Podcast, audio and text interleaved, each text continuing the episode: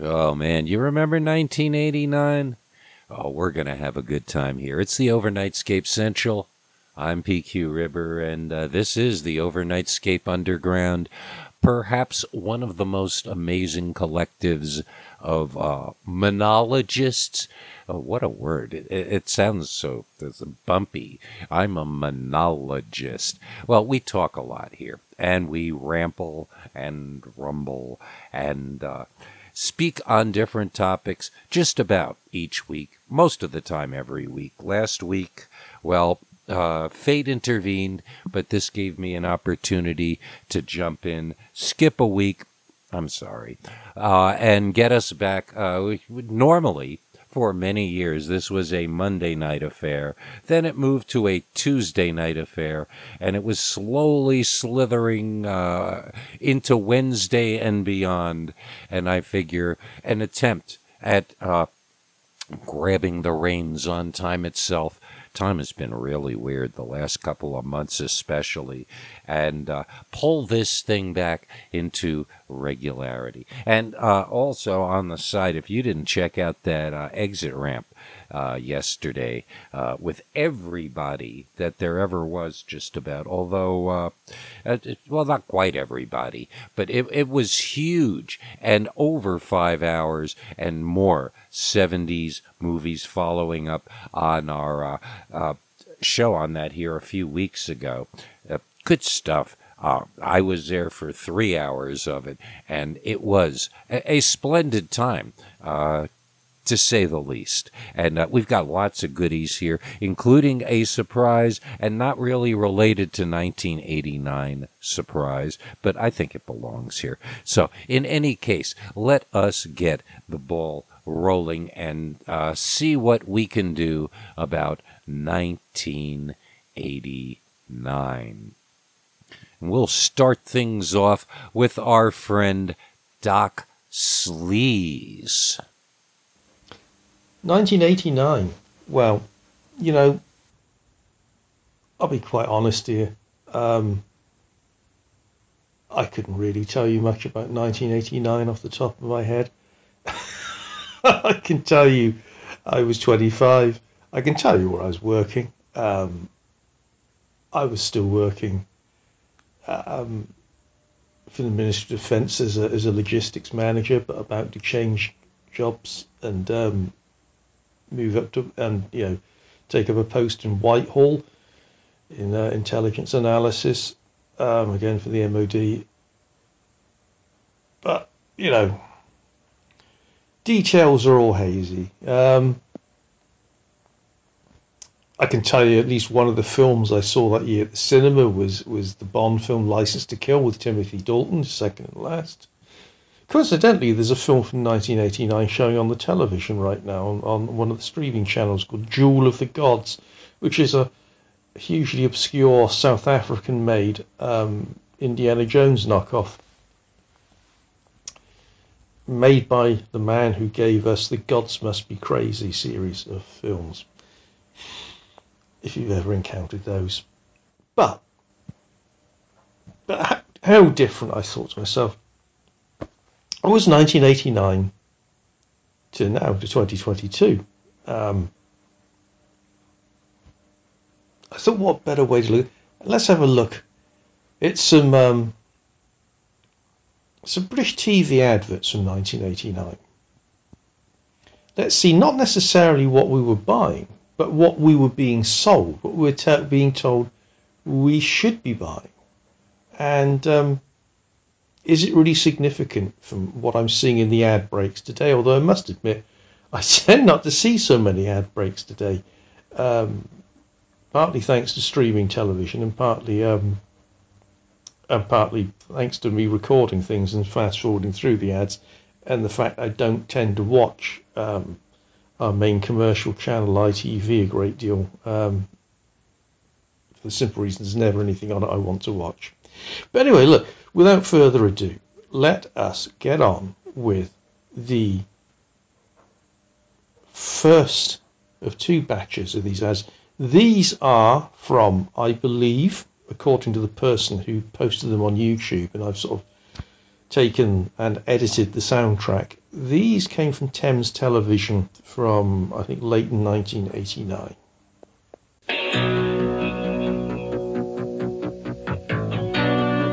This is the day, the waiting is over.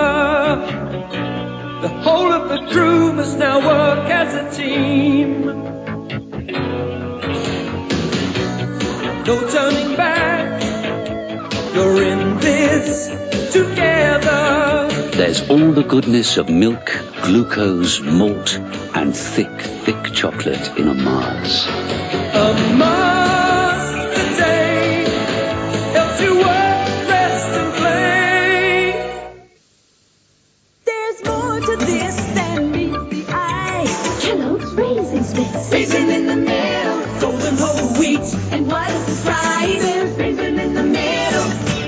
taste sensation.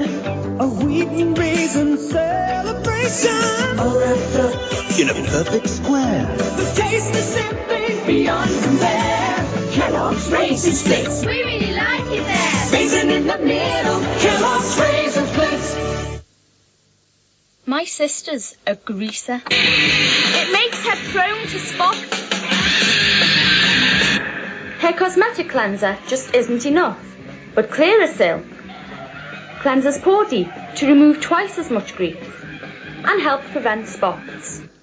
Now she uses it every day. It's really made a difference. Maybe it's gone too far. Spot the difference with Clearasil. Victor, Good afternoon. I wonder how often we've washed this. 27 times. Are you sure? I never forget a shirt. Well, how's it stayed so new looking? Wisk, of course. Wisk is Gloopy. thick and better than thin liquids at lifting dirt clean out of these cotton fibres. So it can't settle back on the shirt and it stays. Brilliant. Thanks, Victor. It was nothing. Uh, are you doing anything tonight? Sorry, Victor. I'm washing my hair. And you're washing these. Wisk. Technically speaking, it's brilliant. Madonna, the freshest album of the year, Like a Prayer, with Express Yourself.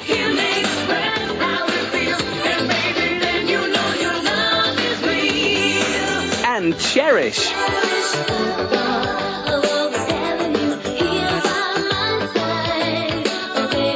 Her freshest album yet, Madonna, Like a Prayer.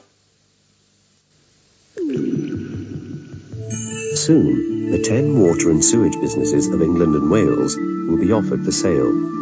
You can apply for shares in your local company, or any of the others. Register now, and incentives could be yours. But the opportunity won't last forever. To register for a prospectus, call 0272 272 272.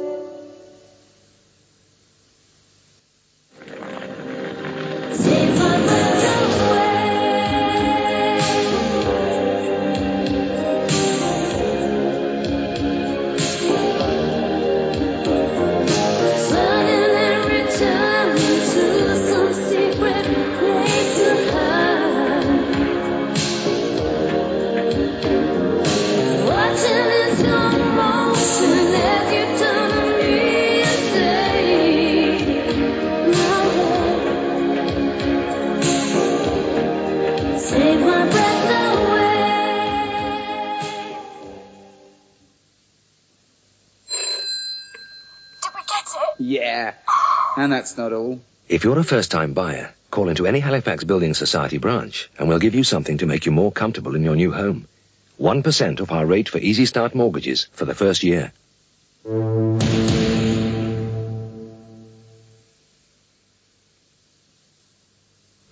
Wallpaper stripping has always been a tough challenge. Now there's a new Black & Decker steam stripper that'll help you steam off the toughest wallpaper. Faster, cleaner, and easier. So if you're not already using one, you've probably got some catching up to do. Get your hands on the new wallpaper stripper from Black & Decker. Tough tools for tough jobs. Brilliant! You look awful! And dandruff too, nice touch. I wash my hair every day, and if I used a dandruff shampoo, I'd end up looking like Kevin. Well, there's this new Head and Shoulders Frequent. Try it. My hair's so soft, it's frightening. New Head and Shoulders Frequent. Let me put it this way. If it isn't here Thursday, none of us will have jobs on Friday. Don't worry, it'll be there. When you need something overseas fast, call DataPost. With experts in over 100 countries, every delivery is guaranteed. And it's carefully timetabled to arrive right on time. It's here.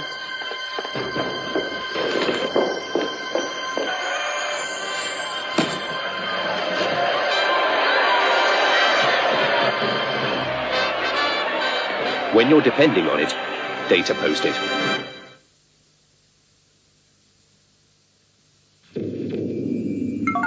The Atari 520 ST has twice the power of many business micros. It handles business with ease.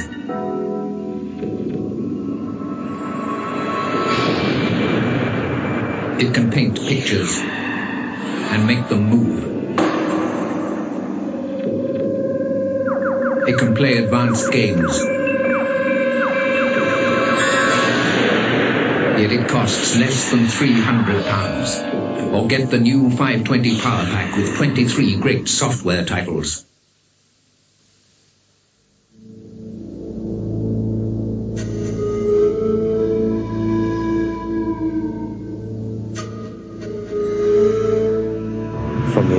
Of earth, air, fire, and water, Creda draws inspiration.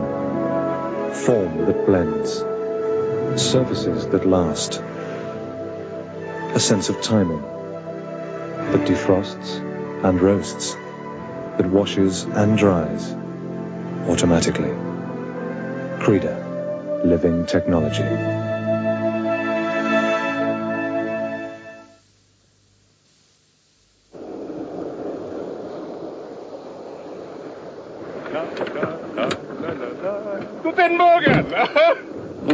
Morning, Klaus. ah, Cafe Hag. Yes. Smells good. Mm, tastes all right, too. Cafe Hag is naturally decaffeinated for a richer, smoother flavor. Enough for two, yeah? Ah! You're absolutely right. Cafe Hag. When coffee tastes this good, who needs caffeine? The best thing in our life, meet the future captain of England. The next best thing, the team bus. Now there's a brand new Ford Fiesta with five doors, more space for the players, a better manager's office, and it's even available with anti-lock brakes. We think it's the best small car in the world. Could it be the next best thing in your life?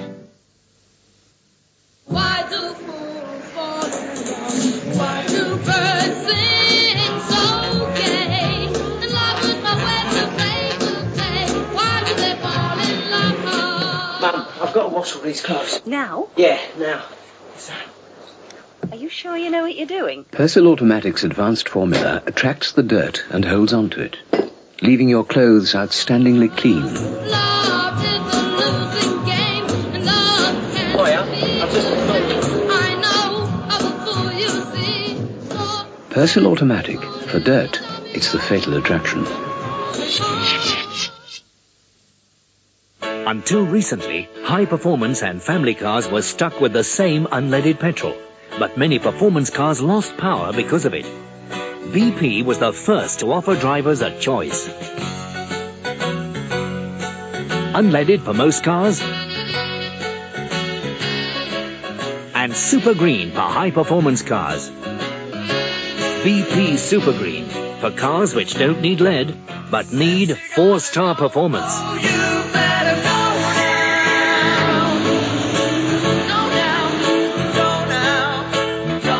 BP on the move.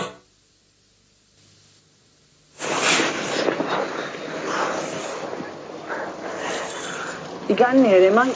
What, to be carted off to a life of endless marching up and down? Yeah. Pulling great piles of stuff. Yeah.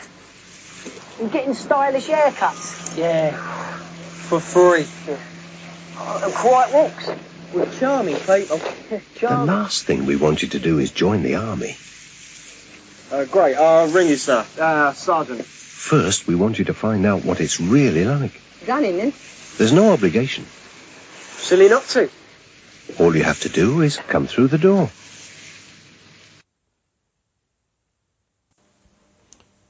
Okay, bit of explanation, possibly, possibly needed for a couple of those which didn't come over so well in sound only format.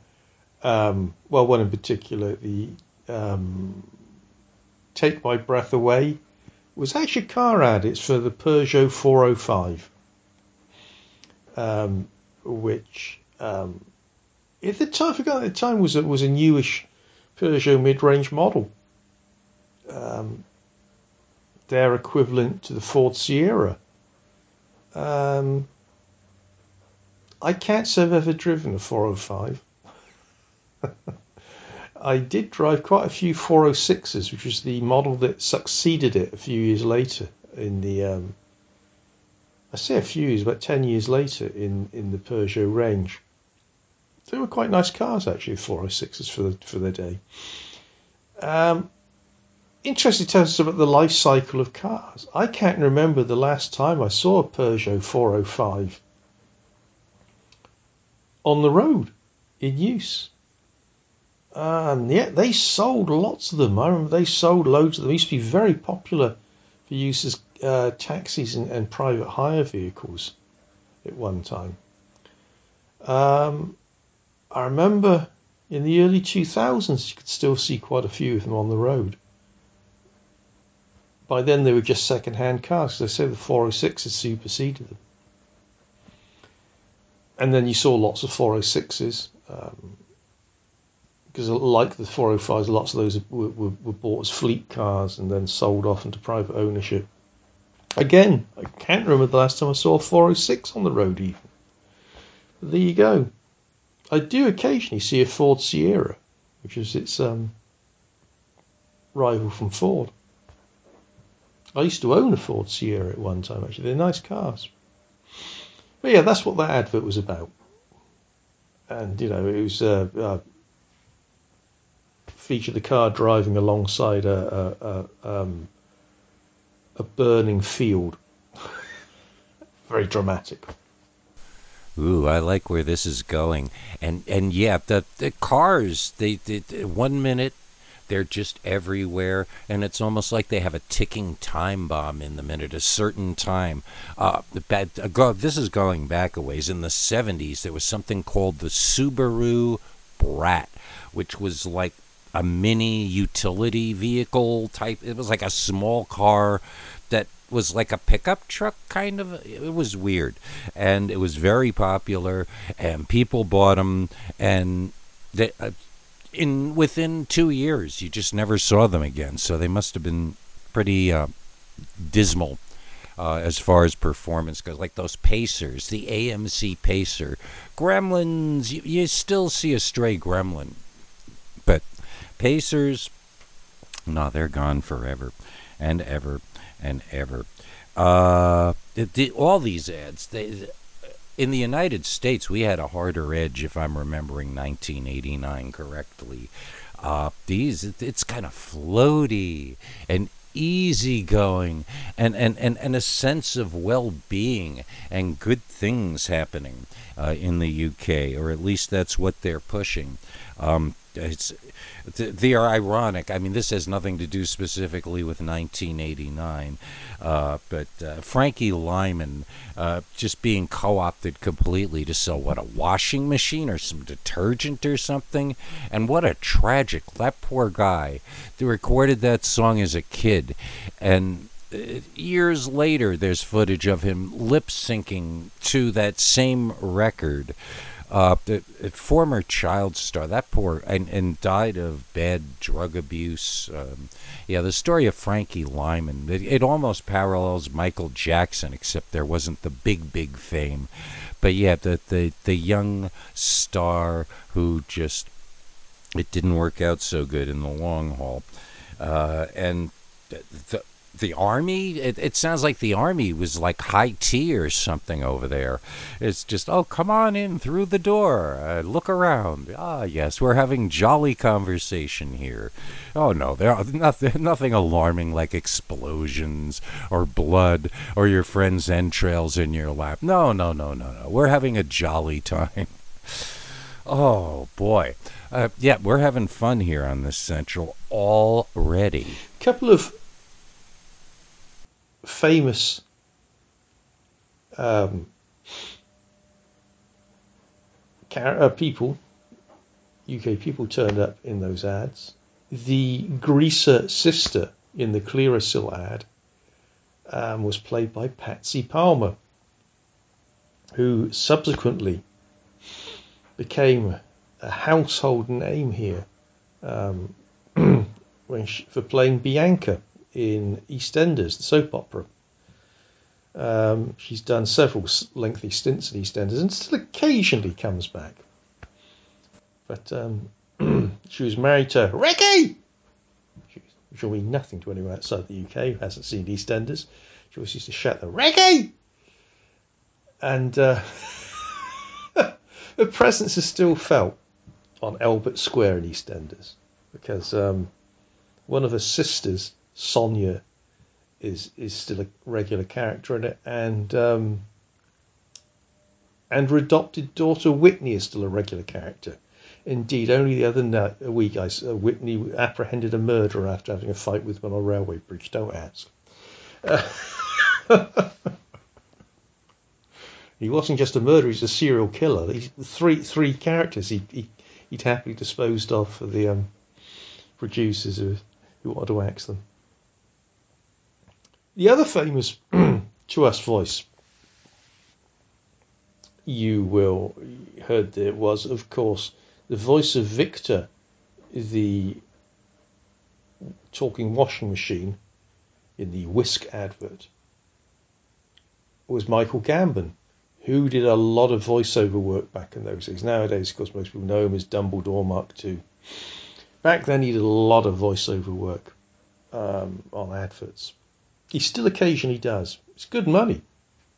Back then, actually, it's interesting there isn't one featuring him, which is odd. But back then, the king of um, voice advert voiceovers was probably Tom Baker. Um, Tom Baker and Christopher Timothy were were the, another actor, well-known UK actor, who was in All Creatures Great and Small, played James Herriot, and um, of course was also had a stint in EastEnders. He was another one used to lend his voice to a lot of our adverts. Getting back to Victor, the talking um, the talking washing machine, the product he's advertising, the Wisk, is another one of those products no longer available, vanished. It's one of Lever Brothers' range of um, washing detergents that is vanished. Lever Brothers have still have a lot of their detergents in the market. Uh, what's interesting is also some of the types of adverts there. Um, there's Madonna's album being advertised now. There's something you, you don't see advertised in certain UK ad breaks now as music of any kind. Because of course the way we consume music has changed completely. It's really pretty. It, you know, people don't go and buy albums, physical albums like they used to, uh, physical CDs like they used to. It's all streaming and downloads now. This is the predominant way in which music is, consumed in this country. So yeah, yeah, um, that's interesting. The car ads are interesting. There's, you still find car ads on UK TV, but of course, increasingly. Interesting. 1989, they often used to emphasise that cars ran on unleaded because unleaded was new in the UK then, relatively new. Um, nowadays, it's focusing even more upon the green credentials of any car, any vehicle they're advertising. Nowadays, it's hybrids and electric cars. Now, um, the predominant types of road vehicles advertised on TV. But hey, let us move on to our second slab of advert soundtracks. these are from, again, Channel 4 in 1989. Ready? Almost. Relax. You're doing fine. You're not doing so bad yourself. I assure you, it's all down to good investment. Have you used Friends Provident? Friends Provident? I'm not in that league. Still saving. They could help you do that too. Look, you should see a specialist. Oh? It's only my financial advisor. Friends Provident. Of course. We've grown big by being recommended.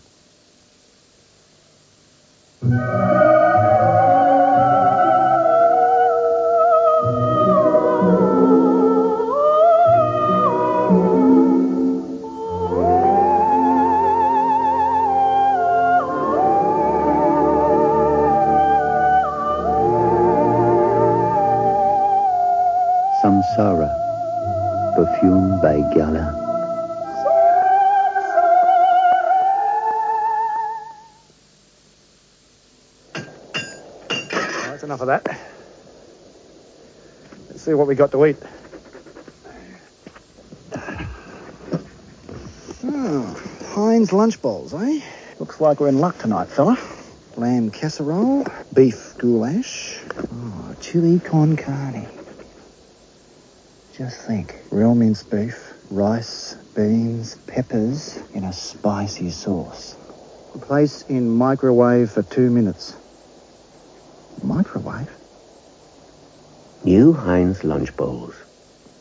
Great idea, if you've got a microwave.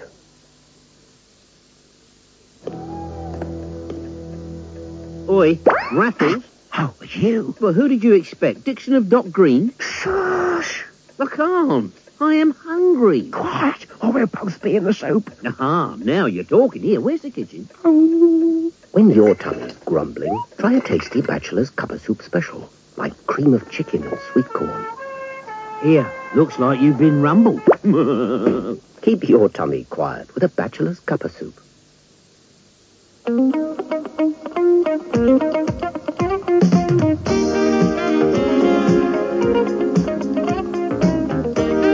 Golden coated breast of chicken, delicious mayonnaise, and fresh, crisp iceberg lettuce. All in a specially shaped, lightly toasted sesame seed bun. Make your way to the sand and such a welcome. New McChicken sandwich makes your day. The new McChicken sandwich. It's why people cross the road. Now, my latest little venture is selling garden gnomes. We'd love to buy one, says this bloke, but first we need a home. They should have a Leeds mortgage. The Leeds have deals for everyone, large borrowers or beginners. They do more types of mortgages than you have had hot dinners. The Leeds will meet their needs. They can lend you up to 100% or up to three and a half times your pay. They can raise the cash, quick as a flash, the money's yours in days. Right, back to business. I'll have a garden gnome, he says. It's for my dear love Gillian. I got misled. I thought he said, I dearly love a million. My hearing's not what it was. I said they're rather elegant. They add a touch of class. And looking on the bright side, son, you need never cut the grass. The Leeds, for all your mortgage needs. Call at your local branch.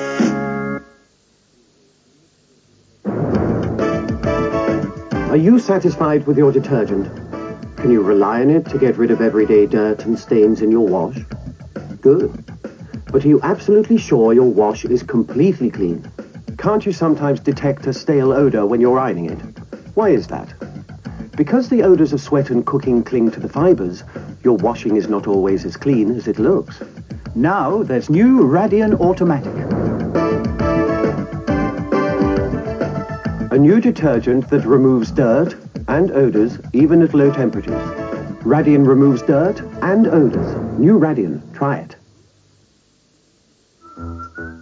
Bourjois du, rose, bleu, bleu, rose. Bourjois du, belle, irrésistible. Bourjois, Bourjois, dis-toi. Bourjois, Bourjois, dis-moi. Bourjois, dis fais ce color from berries.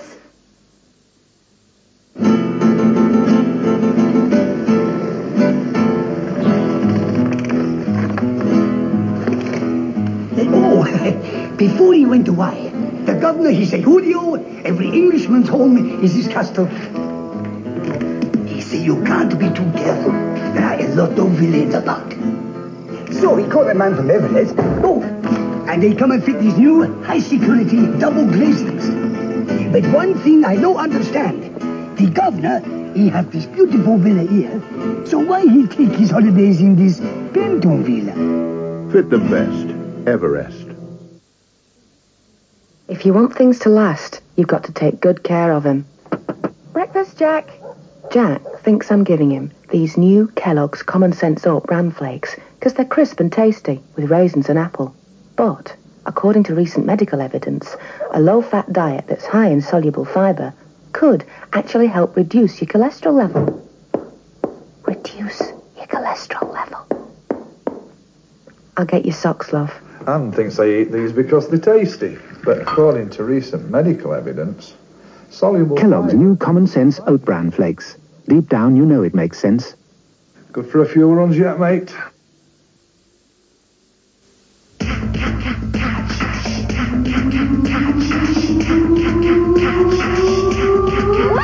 Catch the lot, catch.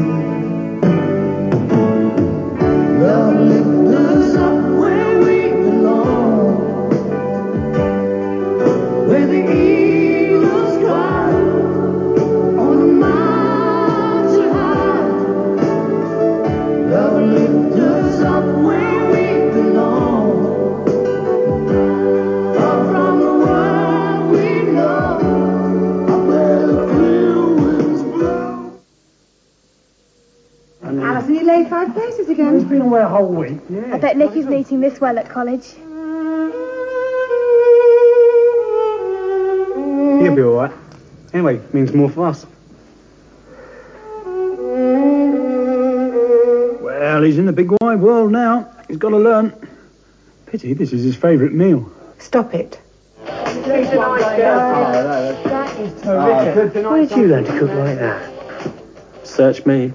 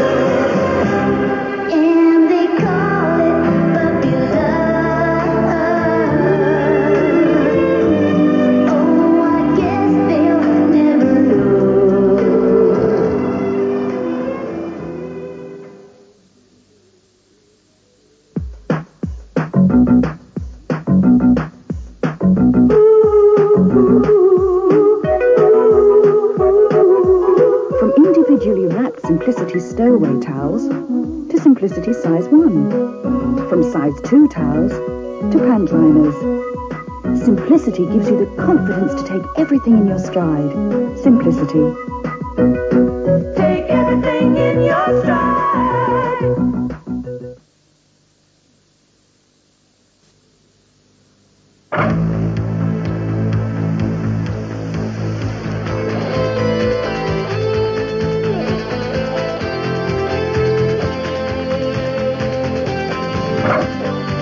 Glenrothes, 5.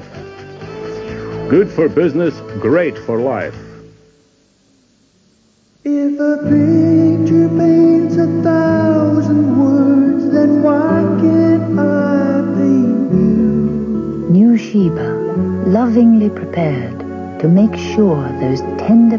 Of meat taste as fresh as the day they were cooked. I.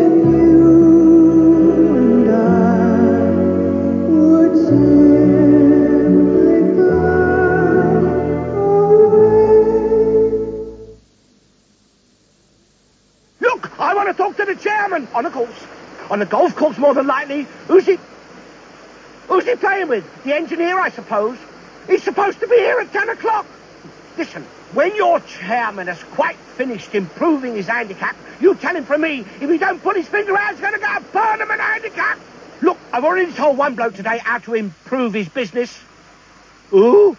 Who? Robert Evans, that's who, as in Frank Evans, the new chairman of British Gas. He sent me a questionnaire. It's all in plain English, asking me how I'd improve things and what gets up my nose. Right now, my dear, you're top of the list. I know you don't work for British Gas. They wouldn't have you. Don't you cut me off. I'm warning you. Oh, no. What next? Ah! When you receive your questionnaire from British Gas, please fill it in. You're the best person to tell us where we're going wrong, or indeed, where we're going right. British Gas, banishing gripes. When Jack Frost makes your toes turn blue, we've got just the thing for you. Calipower heaters, all brand new. When you want to get gas, get Calor.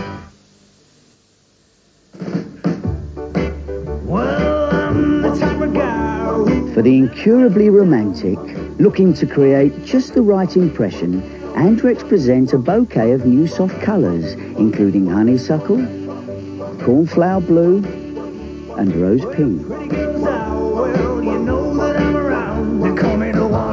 They're all so irresistible. It's difficult knowing which one to pick.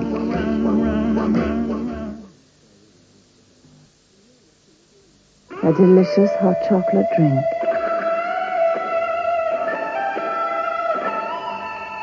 Hot choc from Horlicks. There's now a unique kind of power saw that has dual action blades, so you get a controlled cut without clamps, with low vibration, and no kickback. And with different blades, you get a cleaner, deeper, faster cut. Even on thermal building blocks. A tool that can bite into so much can only have one name. The Alligator from Black & Decker. Tough tools for tough jobs. Okay, another one there needs a bit of explanation. As simply from its soundtrack, it's not clear what they're advertising. Um, up where we, the the one with the up where we belong. Soundtrack was another car ad, car advert. This time for the Rover 200 family. That's an interesting ad um, because, as were many British TV commercials at the time, it references and parodies a popular film. Except it's actually they're taking in two different films.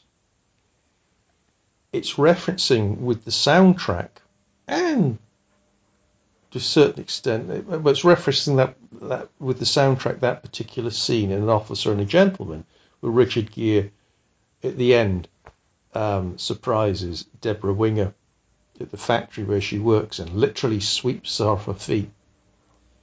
And but the visuals in the ad are actually from The Graduate. In the guy, we see him leap into his um, Rover 200 and drive to this church where a wedding's about to take place. He drives through all the dramatic landscapes. Turn, he has to stop for trains to get level crossings for trains to come past and whatever.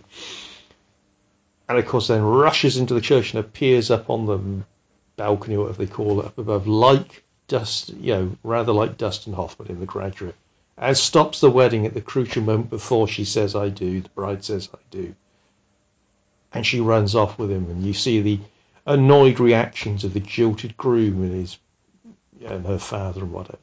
They drive off in his Rover 200.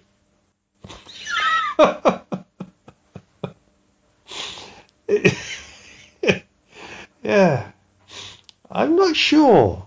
It's a, it's an interesting thing. It was very much for its era then that, that that ad. I'm not sure nowadays that style of ad would play that well.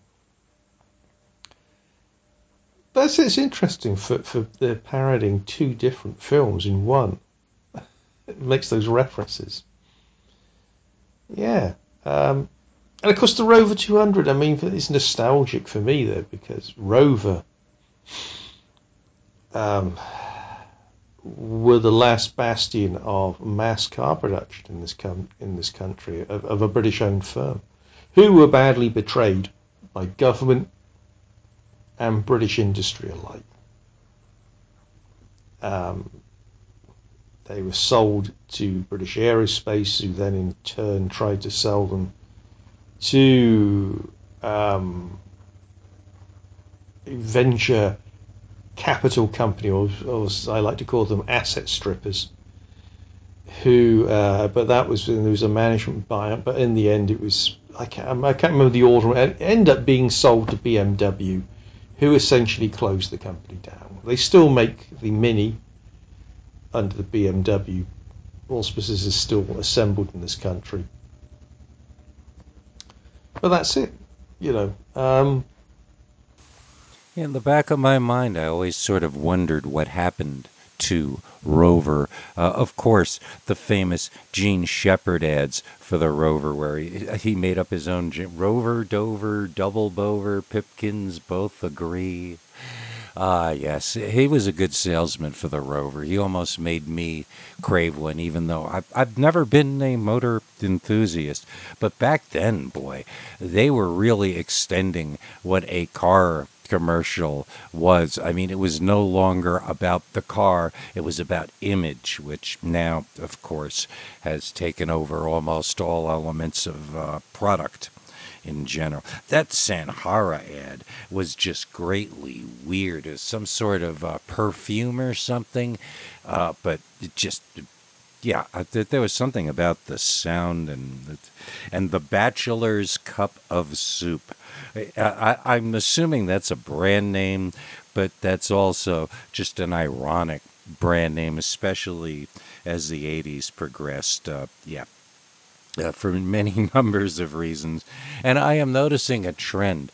Uh, the, the, the 50s oldies uh, thrown into ads that had nothing to do with the lyrical content. It was just, these are feel good songs, so you will feel good using this product type of. Uh, yeah, I never quite. But uh, yeah, let's, let's, let's Doc. Uh, oh, there's only a little bit more, of Doc. I didn't have to jump in here at all it was the end of British car making, effectively. The end of a great um, British car making name, Rover. Because by that time, Rover, it was called Rover Group, and it encompassed, um, they, they had, over the previous couple of decades, absorbed various other British car manufacturing marks. Austin, Morris, uh, well, they were all originally amalgamated into British Leyland um, and then that in turn became Austin Rover, and eventually Rover Group.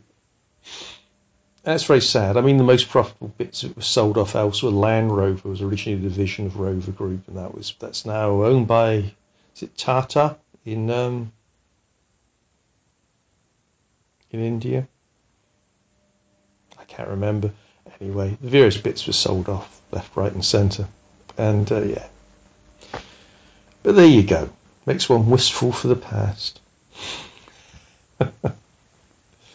As for the car itself, Rover 200, that, that generation of Rover 200 actually wasn't a bad car. They were based on Hondas, um, so they're actually quite reliable and quite nice cars actually to drive. I mean, I've driven. I've, I've driven in my time a few Rover 200s, and they weren't bad bad cars to drive.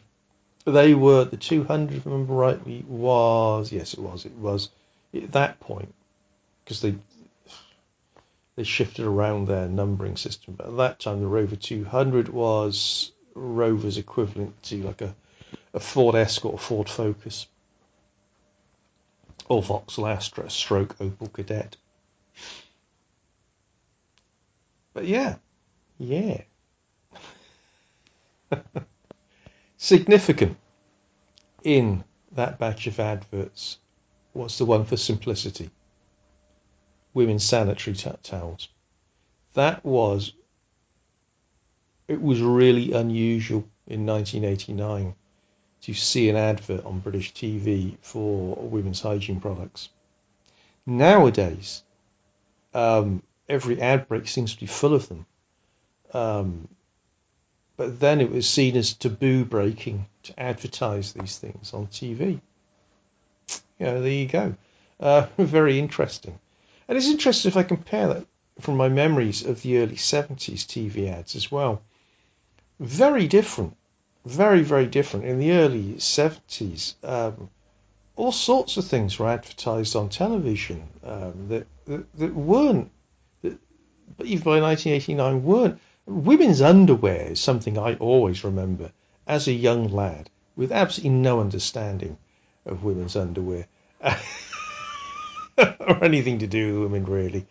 Um, only the vaguest knowledge of female anatomy.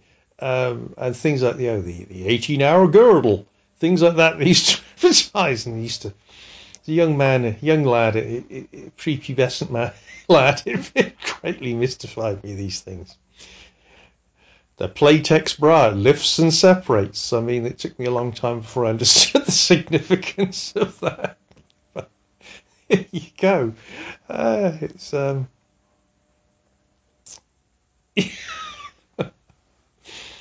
yeah, um, it is interesting. It's things like that used to be advertised back in the seventies. They weren't by the eighties.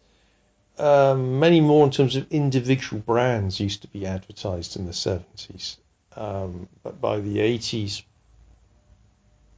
not so much. Not so much. It was generally um, when they're trying to establish new brands, they get heavy television promotion. Um, or if somebody else introduced a new new brand into that market segment, a new product, a new brand in that market segment, then the existing ones would feel the need to up their advertising. Whereas the seventies, it was, it was you know it was just um, something they did to keep it in, keep your product in the public eye. There was was was the received wisdom then. You had to have television spots for it. Nowadays, of course, the, the big difference nowadays when I do see ad breaks is it is much more focused now on selling you services rather than actual products, um, which probably reflects something about our society, um, the way things have changed here. It's uh, particularly financial services. Um, not that they weren't there in 1989. I mean, you did hear in that aspect one of my perennial favourites. If you ever listen to my own podcast, you'll know um, I do like those Leeds Building Society adverts from the 80s featuring George Cole. You're the one there with the gnomes. George Cole, not of course playing Arthur Daley, the character he played on Minder for many, many years, and which he's still this day most identified with, but a close relative, small time wheeler dealer. I, I do love those ads. And um, as I say, they feature George Cole um, one of my heroes, uh, uh, a hugely underrated British character actor, one of our greatest character actors of the post-war era, greatly underrated, sadly missed as well. Now he's gone. But yeah, getting back to the point, yeah, But it's done rather differently on the financial, but it's less mortgages they're trying to sell you nowadays because nobody can afford to buy a house these days, the property prices. Um, it is financial services, investing in ISAs, um, debt relief. Oh, that's another big one. Lots of ads on those, depending which channel you watch, um, for, yeah, depending on what sort of demographic um, the advertisers think that a particular channel is reaching. So channel five just seems a bit down market, carries lots of these ads for debt relief, that sort of thing. Um, medical products and medical services also far more heavily advertised now than they used to be. Many, many ads now in ad breaks. Again, it depends on the demographic. I think it's an older demographic. You will get lots of ads. You will see lots of ads for private healthcare, um, hearing aids, uh, you know, uh, mobility aids. Um, some of my favourite things, things like walk-in baths. That's a great favourite of mine that they do ads for.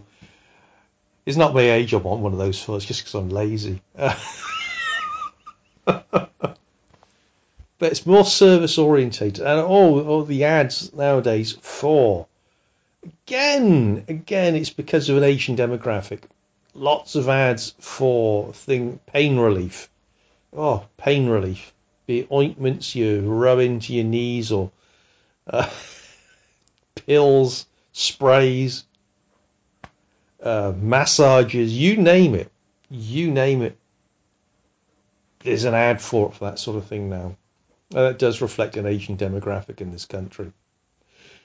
And also, it's perceived that older people are going to be more likely to have money, um, money and other assets.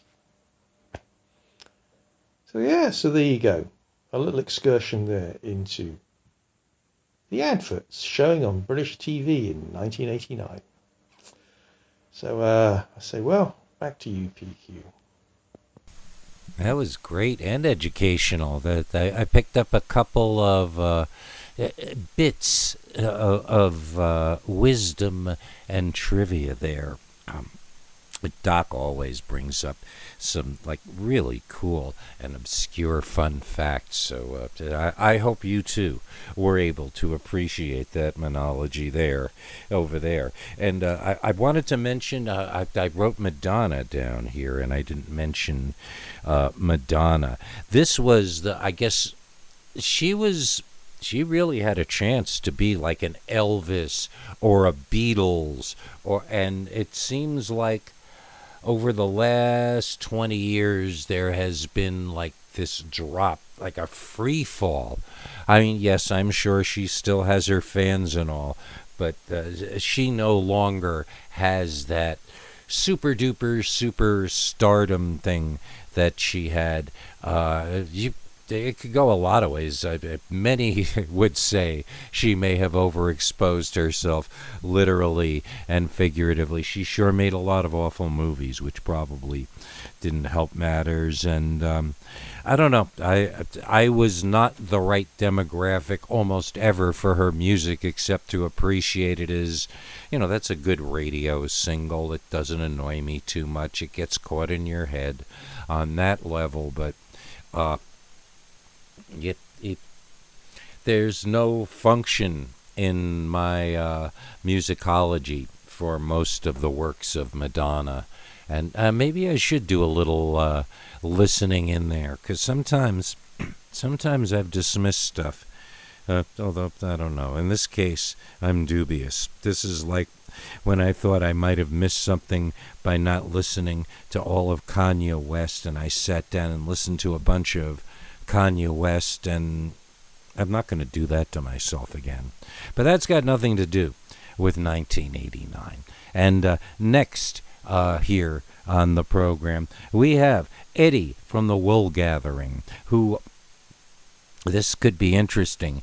And uh, more so, like I said, we have a surprise. And uh, after we hear from Eddie, uh, the surprise involves Eddie. Uh, well, I mentioned it on the exit ramp. We collaborated kind of on a song. Well, no, kind of. He sent a um, demo of himself singing a song, and I was able to uh, build something out of it. And we'll be hearing that. But uh, first, let's hear uh, let's, let's stick to topic at least for the moment because the song has nothing to do with 1989 it's just going here because this is the collaboratorium of all collaboratoriums uh, but uh, let's hear what eddie has to say about 1989 All right, 1989. Forgive my voice. I'm just over a bit of a flu here. Bit of a major cold, or a bit of a smaller flu, but uh, yeah, still kind of have a little bit. But uh, 1989. Um, since I didn't do movies last time, I'll do movies this time. Maybe I might have to just cough every few seconds. a lot. Oh dear. All right. Now let's see here. Um, Indiana Jones and the Last Crusade, number one, Harrison Ford, Sean Connery, uh, National Lampoon's Christmas Vacation. I don't think I've seen that. So this is top 100 movies in 1989. Batman, uh, with Jack Nicholson, Michael Keaton, Kim Basinger, Basinger. Uh, I think I need these. uh, yeah, it's been a real sinus one. This one, it's like uh, look at all the exercises to release the sinuses. Um, anyway, next here we have Uncle Buck, uh, John Candy. Uh, Major League. I don't think I've seen this one. Uh, Charlie Sheen. I don't think I've seen that. Uh, Little Mermaid. Um, yeah, Little Mermaid. The Abyss. I think that was like one of the first movies, or maybe the second movie I saw in a, a theater. Like I didn't go to the cinema that much um, when I was a kid, but that was one of the ones I really remember going to see. Um, anyway, Lethal Weapon 2. So that, that was directed by, J- by James Cameron, The Abyss. And uh, Lethal Weapon 2, Mel Gibson, Danny Glover. Uh, Back to the Future Part 2, Michael J. Fox, Christopher Lloyd. Field of Dreams, Build It and They Will Come, Kevin Costner. Roadhouse. You know what? I don't think I've actually seen that. I've seen lots of references to it. Uh, Honey, I Shrunk the Kids. Uh, Bill and Ted's Excellent Adventure. Glory, whatever Glory. Matthew Broderick in and Denzel Washington in Glory. You know what? I don't think I've seen that one either. When Harry Met Sally. Uh, I guess a lot of these are on uh, VHS and you can rent them out, you know. Uh, Blockbuster or whatever you had there. Parenthood, Steve Martin, Kickboxer. Oh, what a great film. Love that. Love that movie there. Jean Claude Van Damme. They are my favorite movies as a kid. Um, Dead Poets Society, Robin Williams. Lean on Me, Morgan Freeman. I don't think I've seen that either. You know me. License to Kill, Bond film, Timothy Dalton. Uh, Weekend at Bernie's. That's a funny one, isn't it? Uh, carrying a dead guy around. All Dogs Go to Heaven. Say Anything, John Cusack. Uh, Ghostbusters 2, Bill Murray. Uh, the Burbs, Tom Hanks. You know, I don't think I've seen that. I must go watch that. The Burbs. Uh, Tango and Cash, Sylvester Stallone, Kurt Russell. Uh, Music Box, Jessica Lange. Uh, yeah, okay. Music Box. Uh, the War of the Roses, Michael Douglas, Kathleen Turner. Uh, Do the Right Thing, Danny Aiello Ossie Davis. Uh, mm, sure about that one. Uh, Pet Sematary. It looks like a spooky one, maybe. Look Who's Talking. Remember that with the babies? John Travolta, Kirstie Alley. Uh, Turner and Hooch. Tom Hanks, another Tom Hanks movie there in the same year. Uh, Steel Magnolias, Sally Field, Dolly Parton. Uh, Always, Richard Dreyfuss, Holly Hunter. In Always. Uh, that was directed by Steven Spielberg. Uh, Black Rain, Michael Douglas, Andy Garcia. Uh, directed by Ridley Scott. Black Rain. Uh, number 36, UHF, Weird Al Yankovic. Okay, I don't think I've seen that. In Country, uh, Bruce Willis. I may have seen that. Born on the 4th of July, Tom Cruise. I think I've probably seen that. See No Evil, Hear No Evil. Great. Uh, was that Richard Pryor, Gene Wilder, Kevin Spacey. Scandal actors John Hurt, Joanne Whalley, Scandal. Okay. Uh, Casualties of War, Michael J. Fox, Sean Penn. The war movies were big then as well, right? And the kung fu movies. Everybody was kung fu fighting.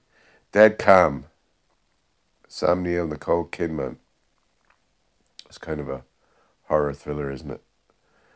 Uh, who's Harry Crumb? John Candy and Jeffrey Jones. Okay. Great Balls of Fire. Dennis Quaid, Winona Ryder. Uh, okay. Sea of Love, Al Pacino, Ellen Burke. I don't think I've seen that. Sea of Love. Directed by Harold Becker. Uh, My Left Foot, Daniel Day Lewis. Directed by Jim Sheridan. Driving Miss Daisy, Morgan Freeman. And uh, Esther Rolle. Dan Aykroyd as well. Uh, Jessica Tandy. Directed by Bruce Beresford. Kiki's Delivery Service. Uh, I've, I think I watched. I've only watched that recently. I think I'm not sure if I watched the whole thing together. That's one of them. Uh, what do you call that studio? Animation studio. Kiki's Delivery Service. Yeah. Uh, Sex, Lies, and Videotape. That's number 49. James Spader, Andie MacDowell. S- Directed by Steven Soderbergh. Star Trek V, The Final Frontier. William Shatner and Leonard Nimoy. Directed by William Shatner. Uh, Drugstore Cowboy, Matt Dillon. Kelly Lynch. Uh, Fletch. Lives, Chevy Chase. Number 53, Next of Kin, Patrick Swayze. Don't think I've seen that one. True Believer, James Woods. I don't think I've seen that either. The Fabulous Baker Boys, Jeff Bridges. Not sure I've seen that. Harlem Nights, Eddie Murphy, Richard Pryor, Redd Foxx, Danny Aiello, I, I, Aiello, Aiello, how do you pronounce it? Aiello. Michael Lerner, directed by Eddie Murphy.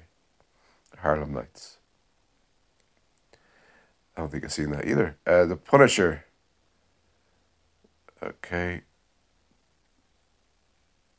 We're 58, Henry V. Or Henry V. Henry V. Kenneth Branagh. Directed by Kenneth Branagh. 59, A Nightmare on Elm Street. 5. The Dream Child. My God, there was five of them. Unreal. Uh, chances are Cybill Shepherd, Robert Downey, Ryan O'Neal, Stuart Masterson, Christopher McDonald. Chances are. Number 61, Crimes and Misdemeanors. Crimes and Misdemeanors. Number 61. Number 62, Enemies, A Love Story. Number 63, The Killer. 64, Family Business. 65, Fat Man and Little Boy. Uh, the Wizard, Fred Savage. Santa Sangre. Uh, Pink Cadillac, Clint Eastwood. Teen Witch, Robin Li- Lively. Troop Beverly Hills. Lock Up, Sylvester Stallone. The Karate Kid Part 3, Ralph Macchio. Godzilla versus Biolan- Biolante. Okay, number 74, Rogers and Me. Roger and Me, Guy Williams. Directed by Michael Moore. We're No Angels, number 75, Robert De Niro, Sean Penn. Gleaming the Cube, Christian Slater. I love that because I was getting into skateboarding at the time. Mystery Train, Masatoshi Naga, Nagase. Right, I don't know what that one is. Let It Ride, K9, Jim Belushi. Shirley Valentine. Uh, number 81, Friday the 13th, Part 8. Jason Takes Manhattan. Friday the 13th, Part 8, my God. Meet the Feebles. Three Fugitives, number 83. Three Fugitives, Nick Nolte. Little Monsters, Fred Savage again. Shocker, Michael Murphy, Peter Berg. La Revolution Francaise, franchise, Francaise. Jane Seymour, Christopher Lee. No Holds Barred, Hulk Hogan, Kurt Fuller. 88, An Innocent Man, Tom Selleck. A Dry White Season, 89, Donald Sutherland. Number 90, Cousins, Ted Danson, Sean Young. Directed by Joel Schumacher. Number 92, uh, Police Academy 6. There was six police academies. City Under Siege. Wow, I didn't know there was that many. New York Stories, Nick Nolte, Heather McComb. 93. 94, Eddie and the Cruisers. 2, Eddie Lives. 95, Jesus of Montreal. Okay, whatever that is. 96, She's Out of Control, Tony Danza. 97, Cheetah, Keith Coogan. I didn't see that either. There's loads of them I didn't see here. The last three here. 98, La Que La Paso a Santiago. Right, no idea what that is. Number 99, Tarzan in Manhattan, Tony Curtis, Michael Schultz. And 100, the top 100 for the number 100 on the top 100 movies 1989. Catherine Keener, Dermot Mulroney, uh, Survival Quest. There you go, Survival Quest. And uh, so that's the top 100 according to ranker.com. And uh, forgive my voice there. That, the ones that I I definitely want to go check out.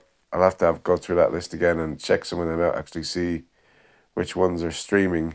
Probably a lot of them are streaming nowadays since they're all 1989. I'm sure a lot of them are out there. Glory, Matthew Bad- Matthew Broderick, and Denzel Washington. Uh, what's the other one? Lean on Me, Morgan Freeman. Yeah, there's a few of them there that I, haven't seen that I probably would like to see. The other ones I'm not so sure. But if they're in the top 100, they must be worth. Oh, The Burbs, Tom Hanks. What's that all about? It was number 25 anyway. So there we go. Uh, sorry about the voice. Uh, but there we go. Back to you, PQ, 1989. Man, that's going the extra mile, and uh, he may have even killed his voice uh, singing the uh, song that uh, we're about to hear momentarily. Uh, I just, uh, boy, 1989 was something. Uh, UHF, the only two movies that stand out there out of all those, uh, and I could comment on almost all of them, but the two that I will uh, point out, if you haven't seen it, UHF which I am sure, no matter how good this dubious uh, Weird Al Yank, I, I mean this Weird Al Yankovic movie that is forthcoming sounds awful to me in almost every possible way, but they could fool me. I have a lot of respect for Weird Al, especially because of UHF and because he has an incredible band and a marvelous uh, ability of doing song parodies. And his original stuff is of interest, let's just say. Uh, so UHF and Michael Richards, he does the performance of his lifetime in that film. So uh, you want to check that out if you haven't, and it's free in a lot of. I think it's even free on YouTube anymore. It's not. It it has not become a valuable and rare thing. On the other hand, it might be a little tricky trying to see Santa Sangre, which uh, is done by, of course, Jodorowsky, the same guy who did Magic Mountain and all those other uh, thrill-packed movies of that type. Um, anyhow, uh, let us uh, t- t- listen to uh, the results of the collaboration of Eddie and PQ. Like the one lone leaf following its stick. And you can't remember when. You can't remember when. You can't remember anything anymore. Like a long lost child. A long lost child. It comes back to tell you what to do. Well, it's been too long. It's been too long. And I can't remember who you are. And it's burnt through the ages. It's come through the age. I can't forget you leaving anymore. I can't forget you leaving. Can't forget you leaving. Can't forget you leaving anymore. Like the one lone leaf. The one lone leaf. Like the one lone leaf following its stick. Floating down the water. Floating down the water. Floating down the water to the sea. We're dancing in the mirror. We're dancing in the mirror. And I'll see if I can see it. I'll see if I can hear her. I can't remember what to say anymore. Long leaf, following the wood, following the wood down the stream, like a mermaid's dream, like a mermaid's dream, like a mermaid. I sleep. Kind of got that lonesome night feel. I, li- I like that. That that turned out. I am I'm sure people who are like producers, production value wise, are wincing. I mean, I don't even know if that qualifies as lo-fi, like a lot of uh, what we do here at the Nicho Legature Institute and Studio. Uh, that that's not what we're at with. It's the art, and and and that was art there's art there, and that that's what counts. Uh, yeah, before we uh, start up with Frank, I should probably uh, 1989. I, I got a little to say. You see, 1989 for me, when I think about it, I realize that was the end of a certain PQ Ribber. That that that, that person existed in 1989, and that was the pinnacle, really. From 1990, that whole situation just kind of turned into whatever we have now. This PQ River. It's really hard to relate to PQ River of 1989. I was running the family business which I had taken over upon the demise of my grandfather in 1987. I was married. My son was a little over two years old. Um, things seemed to, that life was going to be this, this, this, and I was going to be in that mattress factory, and I was, uh, I was president of the local Lions Club in 1989. I mean, I was uh, the short hair and the suit and uh, talking to quote unquote important local people.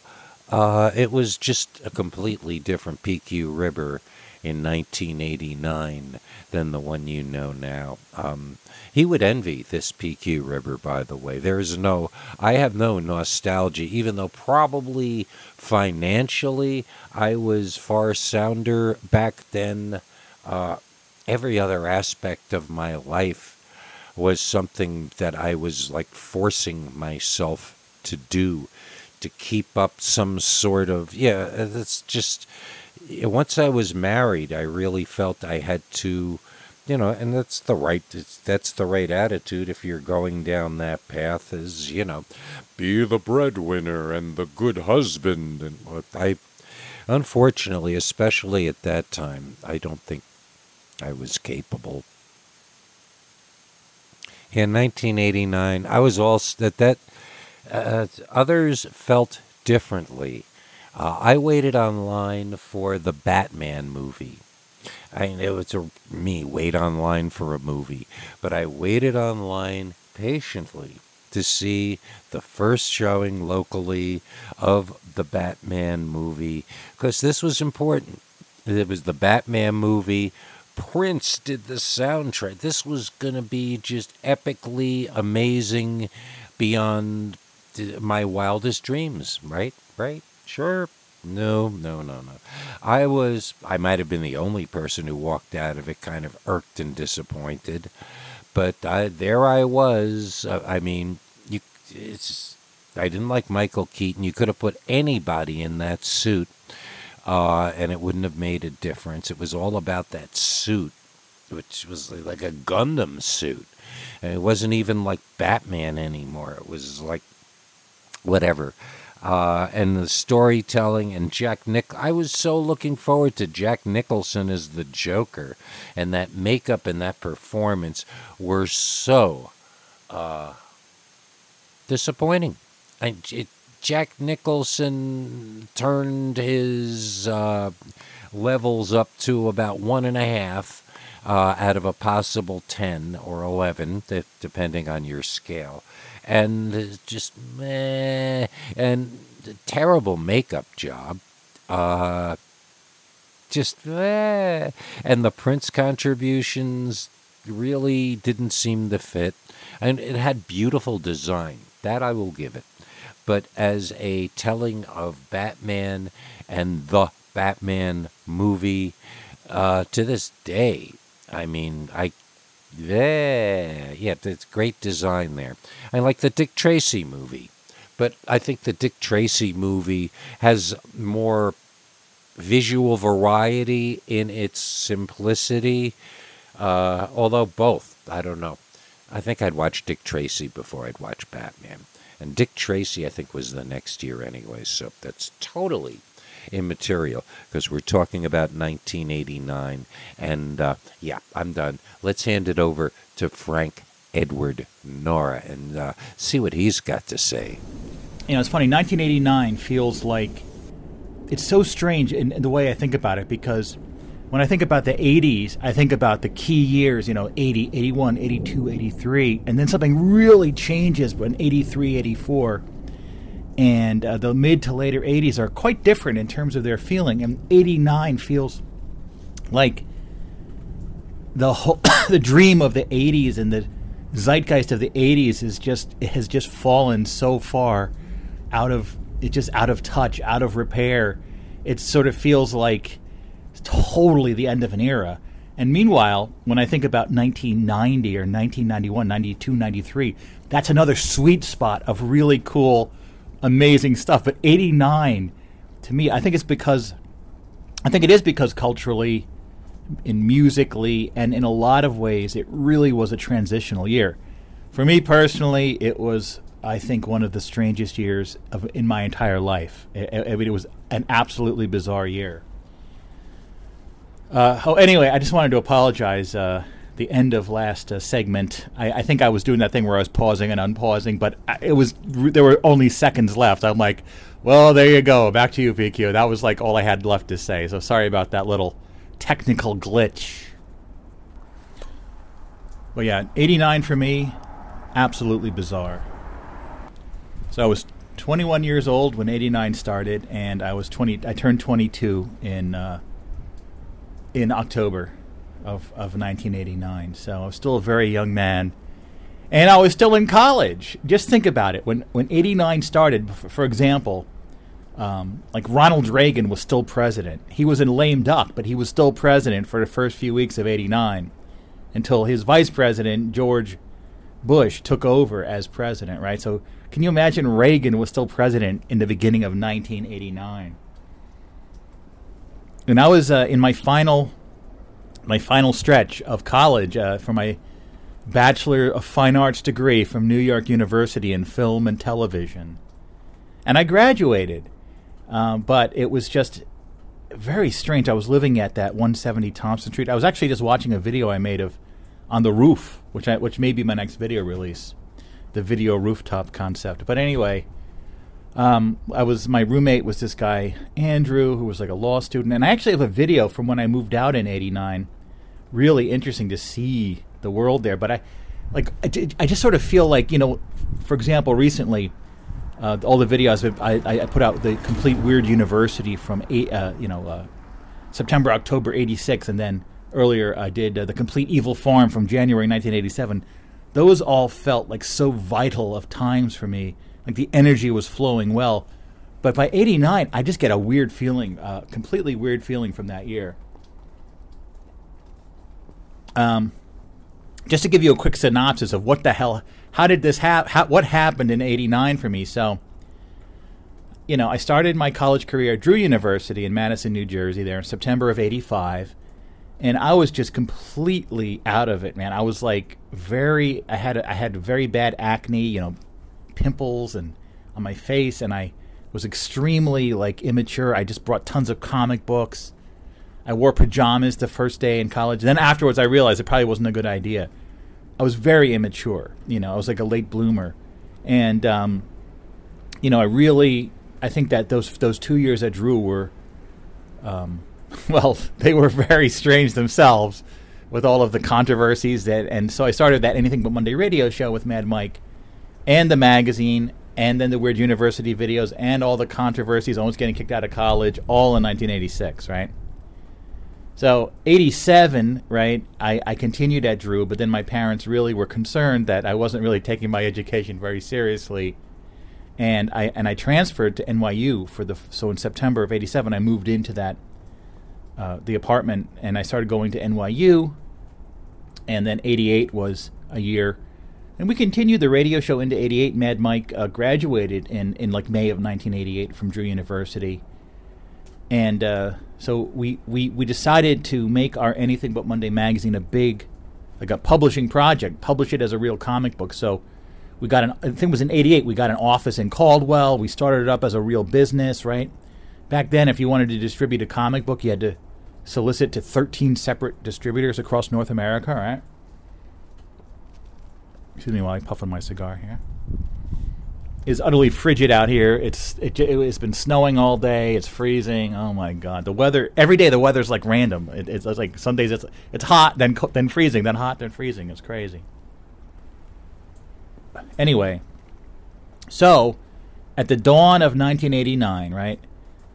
Uh, so also in '88, I, st- I started my internship at MTV News, right? And in the fall of '88, I I did I, I was an intern at MTV News it was such a cool internship.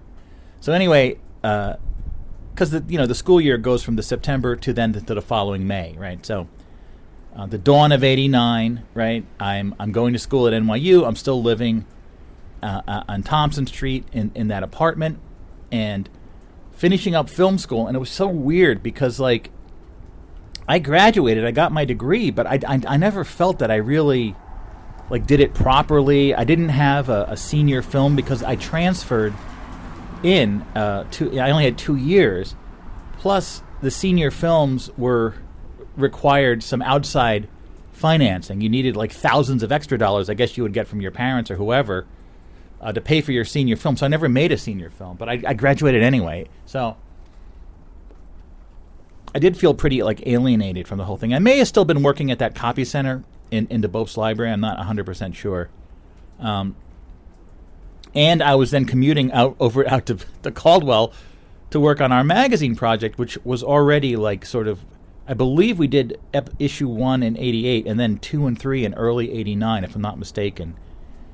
And and then like our numbers were so low, we had all these. Uh, so um, we decided to bring in a business partner, this guy Jim Lord, a photographer who had a photography studio in Fair Lawn, New Jersey. And he was running his business there with his girlfriend Sandra. And uh, so we basically like became business partners. We actually signed papers and everything. It was like wild. And I was sort of almost like living at his photography studio. I had my Mac set up. I don't know why. Did, uh, maybe we got rid of the other office. I'm not sure to save money. I, I'm trying to remember the whole thing, but I was like, um, maybe it was after I, I graduated. Yeah, because I remember graduation day. I, I, there was a picture last year or the year before in one of the show arts of me with a. I had really long hair in '89, and uh, there's a picture of me on graduation day there in, in Washington Square Park. It would have been April or May, I guess you graduate. And then I moved out of the apartment. I moved back to my parents' house in, in Bridgewater, New Jersey. And uh, so I, w- I think I was borrowing my grandfather's car, like a Peugeot or something. And uh, sometimes I would just like sleep. I had a sleeping bag. I would sleep at the photographer's studio because I was working so hard on the magazine. And we wound up just producing one final issue uh, of the magazine, vo- like volume three, number one which was like mo- a larger size, and it just it was very elaborate, and um, ev- eventually the whole thing wound up just sort of collapsing. Like we were all at each other's throats. It was like it was like this in, this entire like insanity between me and Mike and Jim, and uh, and then so basically we were out of business by the end of the year, and uh, and I, I, I remember we had uh, I had a huge uh, amount of boxes of these this magazine that I put in. Actually, I put it in my grandparents' yard. They had a, a trailer. My grandfather used to use. He had an actual trailer that was used as a construction office, and we kids used to go in there. So I just put like hun- thousands of issues of this thing in in there. Eventually, I just I brought some to Somerville to that guy Alex that had the comic store. I, I gave him like ten boxes or twenty boxes of it. I have no idea whatever happened to that. And then I whatever I had left over at some point in the past 20 years we, we dumped it in a recycling center me and my father-in-law Jack. And I, we just have a handful of issues left because I was storing these magazines that, that no one cared about, you know. Uh, um, there was a lot of other stuff going on. So like the entire year, there's all these things sort of overlaid. But that's that's generally the structure. Finishing up my college, really focusing on the magazine, and I did not have a, a- any other job other than I was trying to get this business off the ground, and it didn't work out. So finally, it all crashed out. By the end of '89, it was done. This project was kaput, was finished, and it was like uh, it was really sad, really, in a way that, you know, we were trying to, to change direction, right? We uh, there was this sort of burgeoning stand-up comedy sort of had come back in a big way. So we called our magazine the Laugh Magazine. It was going to be a comedy magazine, and we did, did have interviews with um, we had interviews with comedians. A guy named uh, Billy J, and then also what was the other guy's name? Oh, I can't remember his name, but he. But I actually, when I was went on that cruise ship, he was the comedian on the cruise ship, and he remembered me and the photo sessions for the magazine. I'll, I'll remember his name, uh, Jim David. His name was Jim David. Remember, I, I went on that the Anthem of the Seas, maybe about five years ago or six years ago. He was the comedian on the ship. and He's like, "Oh yeah, that those were my first uh, publicity shots for your magazine. Um, uh, did I interview? I, I'm trying to think who. I interviewed one of them, and then uh, Jim Lord interviewed maybe Billy J or something. I, I forget who who interviewed who, but.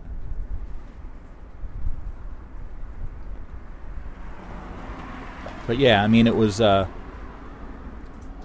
it was just sort of a, a bad. I mean, it, it was sort of a a last gasp for our our concept of, of a magazine business.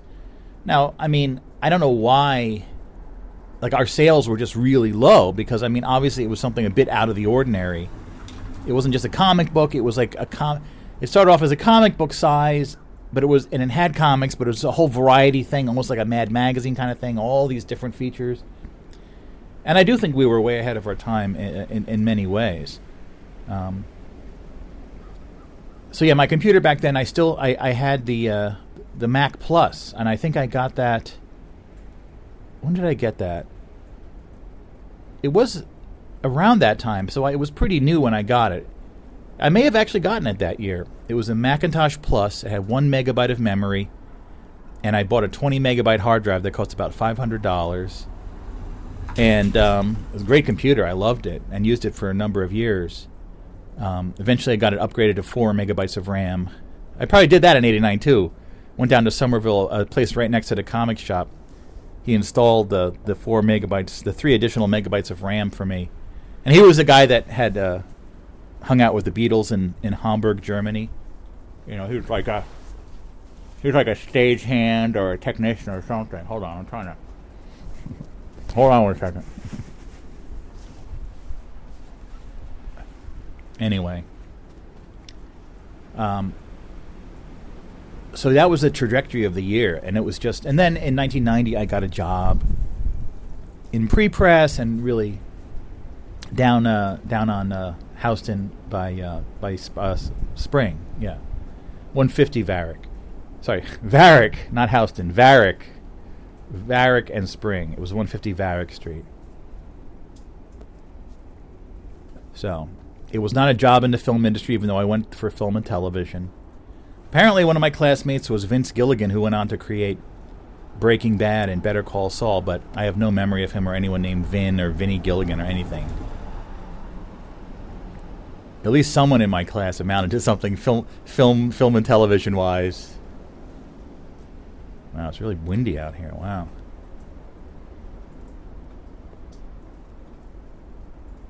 But yeah, really that MTV internship. Like I was in the news department and I was working with um, this guy John Norris, who was uh, one of the anchors back then, and uh, Kurt Loder was there. So I knew Kurt Loder, and um, you know, I was just a really bad intern. Like I would go down to the, I'd have to. A lot of what an intern did was, oh my god, look at this blast of wind. I was basically like a messenger. I was sent on all these messenger missions. Sometimes I would go down to the uh, um, the studio where they filmed everything, which is way down the street. It was like on 12th Avenue or something on way down there, and I would just hang out in the reception area. They had video games. They had Atari's Arabian. Remember that video game? And I, and I remember downtown Julie Brown was there, like just babbling to herself. I didn't even talk to her. 38 Special walked in the band, and um, but and sometimes I would I would I would just go out for for a mission, and then I would go to the Broadway arcade. On there on Broadway and 50 something or play video games f- for hours. And so I was like such a bad intern. They they wanted to fire me even though I was unpaid but I sort of begged and pleaded and they allowed me to continue on so. Even afterwards at some point I went back there and just to see if they had any jobs they're like yeah no we don't have anything for you Frank. I did not make a very good impression on them at MTV but I did finagle them to do a story on our Anything But Monday magazine number two with the red cover, and uh, so they they did uh, they did it, and apparently a lot of people in prison, especially federal prison, so they actually gave our address to order the magazine. So a lot of people in federal prison um, uh, wrote to get our magazine. Somehow they were allowed to get our magazine, and then we had prisoners and these guys in federal prison doing art for us and stuff. For the last issue, we had a thing called Prison Scene. I don't think I ever returned their artwork because I, I I still haven't returned all the artwork. I don't think I ever will. I felt really bad because sort of the company collapsed, and I had all this stuff that I I really wasn't emotionally ready to deal with. Um, I think I actually kept getting bills from the Associated Printers out in uh, so it's North or South Dakota. Um, we, we we had a balance, and I eventually paid it off. I, it was like hundreds of, if not thousands of dollars, and I did eventually pay it off because they kept. I had a PO box in in in, in, where, in the town where my parents lived, and uh, they would, and I, I, you know, I'm sure I could have skipped out on it. I mean, we basically went out of business, you know. Uh,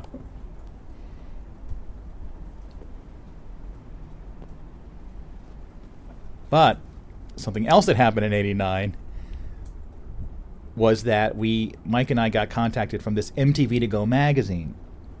And this guy Mark Robert, who was uh, who had worked at National Lampoon and was in with the whole National Lampoon thing, and he was friends with Gilbert Gottfried, and I met Gilbert a few times in this guy's office, just hanging out. I mean, I think I think I came across as a complete weirdo. No one was like, "Hey, Frank, it was cool meeting you. We should hang out." Everyone was like, like really freaked out. I, I don't know. I, I just did not make it. I, don't know. I was very bizarre back then. All right. Um, just a very bizarre personality. It's weird. But there seemed to be so many opportunities that were just sort of lost and squandered. So by the the end of '89, everything had crashed out. Uh, we did we did writing for a few issues of this MTV to Go magazine, which was a uh, an MTV magazine related to the BMG, Berthold, Bertelsmann Music Group. You know, get get get twenty CD, CDs. They did have CDs back then, but you know, get twenty records or cassettes for a penny. You know, th- that whole scam that used to be. So they, they had this MTV record club, and apparently my wife Denise did join that, and she got that magazine. So she may may have seen my uh, she may have seen my, my articles long before we met. Uh, some people high up in the organization hated our writing so much, but Mark Robert wanted to keep supporting us. He was told to fire us, but he he kept us on and changed our names to Mike Masters and Fred Norman, just just just so he could satisfy the higher up people who wanted us fired. You know, is a trend here? Finally, we get an. I, I'm working at MTV. I, we're on an, We're writing for an actual commercial magazine, and all the times they want to get us. We want to be fired. Okay. I'm laughing, but I, it, it does seem like imagine if we had just sort of, you know. But I mean, we were just doing our thing. I mean, our writing was very bizarre, and I do think ahead of its time, in some ways. Um, but it, none of this stuff was a good fit. Nothing was a good fit for me back then. Okay.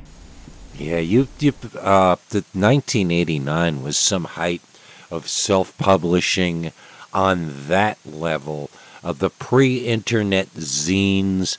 I mean, the self-published comic comics was more of well, I don't know. Yeah, late 80s. You're right. I'm I'm confused. I mean, then of course, you know, I'm thinking maybe Image Comics, which wasn't even that much later than what we're talking about here. It was some sort of boom of creativity. And I mean, yeah, you got to work at MTV and all that. That's just uh, remarkable. Um, the 1989 was the end of a lot of times. Uh, oh, yeah. Uh, well, I did a zine also, but it was just for fun and kicks and yeah, there was the big box at the end that got given away and thrown out. Yeah, mine was called Cluttered Mind, and it was just, you know, fun pop culture, the zine type thing that someday I should dig out and uh, stick online. Uh, yep, highlighted by uh, by uh, correspondence with a real serial killer. Oh boy, yeah, ill-advised things that sound like they were a good idea and then uh, maybe weren't. And yeah, we Frank and I exhibit similar uh, arrested development symptoms. Uh, mine still, many of them might persist well into the present. Uh, some have just died slowly and hard. Uh, yeah, 1989 was definitely this like as far as like he was saying at the beginning there with the the 80s were so brittle and the, the 1989 was like this death of all things 80s somehow, and it really did have this like feeling of this. Yeah, that well, that that wood wasn't that uh, ill-fated Woodstock in 1989 also. Yeah, it was just a bizarro year. Now, I'm trying to remember because I I had a girlfriend at NYU named Shannon, and I don't know if I was still together with her in '89, but she broke up with me as well, and that was it for girlfriends in '89. And it's interesting because I do have a lot of. T- I, d- I was recording tapes in '89, like of my dreams and stuff. I think I've released some of those on Tape Land. There's some stuff from '89 uh, in in terms of tapes and stuff, but I think that was also when I was. Uh, I'm trying to think it was 88 or 89 when I did those Noyage tapes. I'd have to look it up. Like uh, I was, I was. It was sort of the precursor to my Obliviana system, but it was this whole weird supernatural game system, and I, I was just like, right, Nomadi. That was Nomadi Entertainment. That was the whole thing. It was just delusional, overblown, weird, but somewhat fascinating looking back on it. Cigar is pretty good. What is it, Bolivar? What kind of cigar is this? Bolivar. Nice. It's a nice creamy cigar. Delicious. Um, so the MTV to Go magazine, and then also, it's like so much stuff happened. Uh, but I just remember sort of the iconic sleeping on the floor of the photographer's studio, and I had this cool little uh, device. It was a TV and a radio and an alarm clock and a, and a telephone all in one. And some episode of the Overnightscape within the past couple years, I found the exact model of that thing, and I would I would just like watch. I would just watch TV, black and white, laying on the floor. it was very strange. I do have one video, which would have been from '89, of us doing a, uh, photo shoot with this model, and uh, that that wound up being on the cover of. She was like wearing lingerie on the cover of uh, the the final issue there. Um, and then there was a an, me and uh, Jim and Sandra went up to visit this friend of his, and uh, there was and I have a video of going to this guy's house, and there was this whole like subtext of what was going on. Like I and I remember driving up there, and I always was trying to retrace like where did we go. Somewhere up in Pompton Lakes or Pompton Plains or one of those towns in New Jersey. Because also up there lived uh, this. Uh, her name was Candy Zerfy. I'll never forget this. That she was one of the writers on the magazine, and and her her boyfriend. They they were both like complete like ex hippies, and um, apparently she was caught printing out stuff for the magazine and was like fired from her job. Then we tried contacting them; they wouldn't answer the phone. They, like if we if we sent them any mail, it would be it would be sent back unaccepted. Like we pissed these. Listen, I don't know what was going on back then. I was like pissing everyone off back then. All right, it was really, really ugh. At least my parents let me live at home, but I don't think they were very happy about it. Finally moved out in like '92 or '93 to my own apartment, and I, I, I never went back. I was able to pay for my own apartment, you know, because I I did go through a few uh, stretches of unemployment, but almost always I was working the whole time. In, in the printing industry, then publishing, and then marketing, and now in luxury. So, you know, I've always worked. I'm pretty frigid out here. Anyway, um, so we went up to this guy's house, right? And I have a video of it, and uh, I think this guy may have been the guy who put an ad on the back of the magazine for these guitars. I think he was importing them from China or something. I don't know. But this guy, his uh, his son, I guess had had uh, committed suicide. And Jim was saying, like halfway through the time we were there, he's like, "Oh yeah, you really remind him of, of his dead son." It was like this weird subtext. It was like really uncomfortable. I was like reminding him of his dead son. It was like weird stuff. I I don't know. And and and again, if you look at it, this is where um, I started to get obviously in with seemingly some opportunities and some contacts. And by the end of the year, it was all exploded and blown up and gone. It was like so weird. I mean, uh, it did seem that from there we should be able to, to to move on to bigger and better things, but it just it just crashed out totally.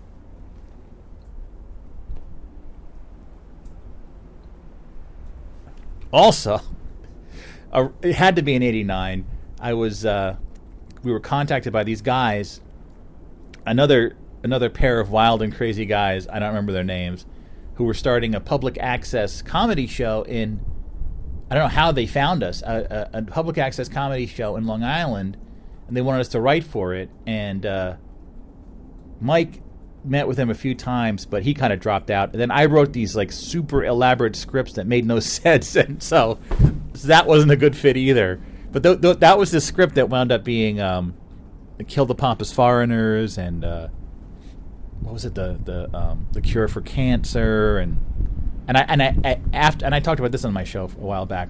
I retrofitted those to be the four Joey stories, you know, um, with Chaz and Teddy uh, the Four Joey video that you can see on uh, Early Echoes Fusing, one of the videos I released. Um, that was another thing that happened. It was just wow.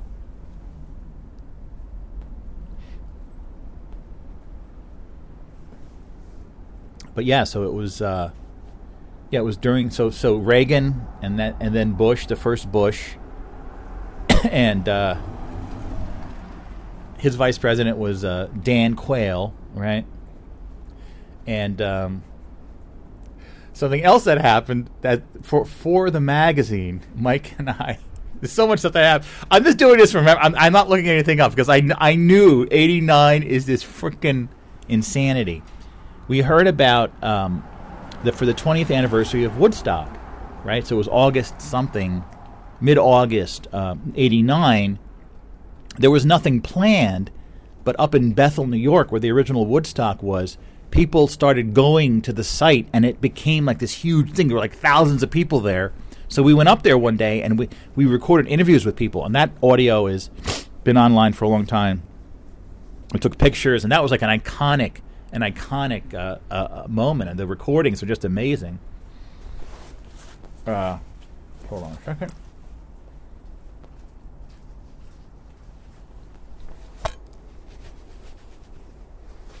Um, so then it got it got dark, and we started driving home down down the New York State Thruway. I, again, I was driving like my grandfather's car or something, or my father. It was like an old. I had these two hatchbacks. One was a silver Volvo. One was a silver Peugeot. I was just borrowing these cars. So anyway, me and Mike are driving. I remember it was like a, I, th- I think it was like a lunar eclipse that night or something. And we're driving. It's like a very clear night, quiet, clear summer night and we, we finally left Woodstock and Woodstock '89. We're driving down the throughway in the middle of nowhere, and we hear this crunch, crunch, crunch, ka-kunk, ka-chunk, ka-chunk. And like, apparently, what happened is like the back axle of the car just deteriorated and fell apart. Luckily, I don't know how the hell we we were by an exit. I guess we pulled into some kind of weird office plaza and somehow we, we found a phone and we're, we're able to call Jim and, and ask him to come pick us up, which was like hours of drive. He was so pissed off. He was already tired of us at that point. so he had to come pick us up and like it was dead silence the whole drive back. And then we had to call a tow truck or whatever. And I don't know to get the car. Oh my God. I had a lot of breakdowns, you know. I don't know if it was the same car that probably was 89 when I when I broke down driving down uh, Route 280 and Mike had to come rescue me. I ran out of gas. That's I just completely ran out of gas, and and we had to like go like climb up this hill and go to this gas station and get gas. I was like insane, and I I, I don't know. It may it was probably the next year that I went out to Bethlehem, PA, with my uh, my light blue diesel Volkswagen Rabbit, and that's the whole tale of the Apple Rabbit. When I was, I called it an Apple Rabbit instead of Volkswagen Rabbit. But anyway, the car broke down. That was a that was a busted head gasket. and I was actually going out there to return artwork to one of the artists. So it probably was 1990. This guy whose uh, pen name was Tweed Casket, and and I returned his artwork, and he's like, "Oh yeah, you know, I never realized it was published. I'm glad I used a pen name because you know, like, I'm a teacher now, and I wouldn't want anyone to know I was working on such offensive stuff." I don't know how offensive it was. He's like, I'm glad I used the Tweed Casket uh, pen pen name because because this stuff is too offensive for uh, you know.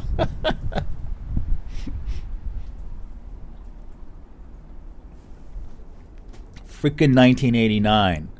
The hell, man. I I mean, it's. I mean, looking back on it, it is just a weird. But it was like clearing. It, wa- it, it was like everything I had. It was like like, just imagine someone just like throwing everything off a table. It was like that. It was like everything. By by the end of that year, it was a complete reset. In a way, it was wild.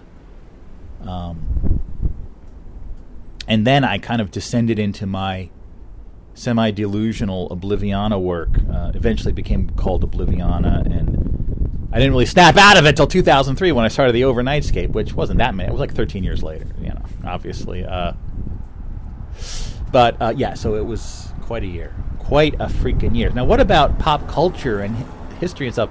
So again, '89 was, uh, you know, uh, for example, when you want to listen to '80s music and you look at a playlist, right? There's so much crappy music from the later '80s.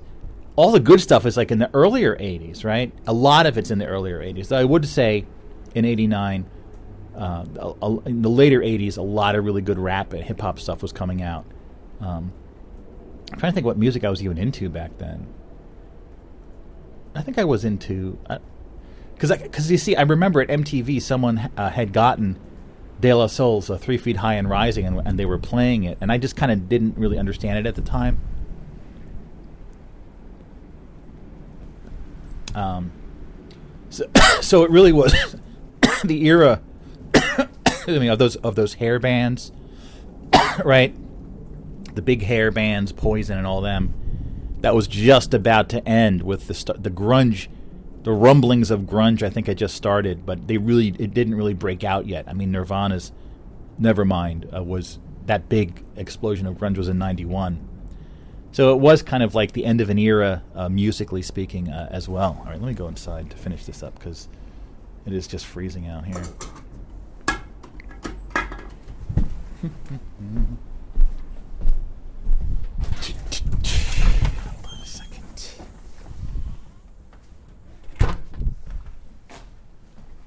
All right, let's go down here.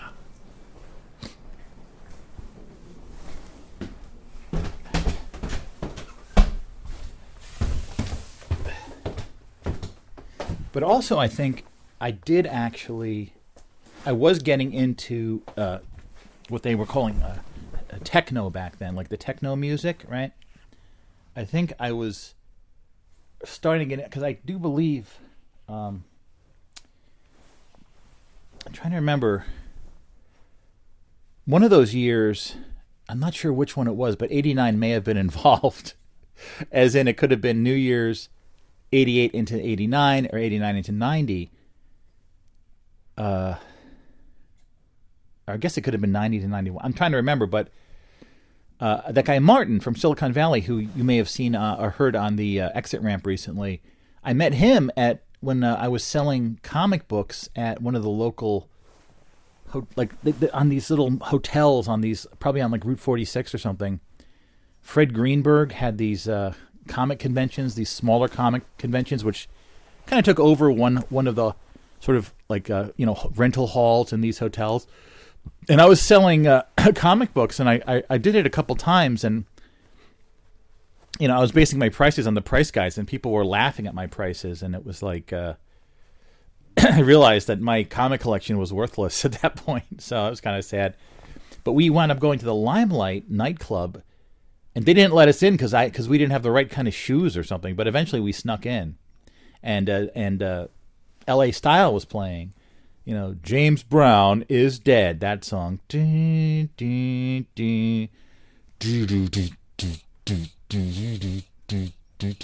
Right. But I'm trying to remember, like, television wise, I don't know if I was watching a lot of TV at that point. Um, because the that again the magic of the early '80s and um, you know, uh, the Letterman I think was was still probably good, but those magic days of the early the early days of Letterman were were kind of long gone, and I was absolutely that would that would have been a great year for Howard Stern, and I definitely was a big Howard Stern listener. Uh, 89 and then into in, into the early 90s was like sort of the the prime time for Howard Stern.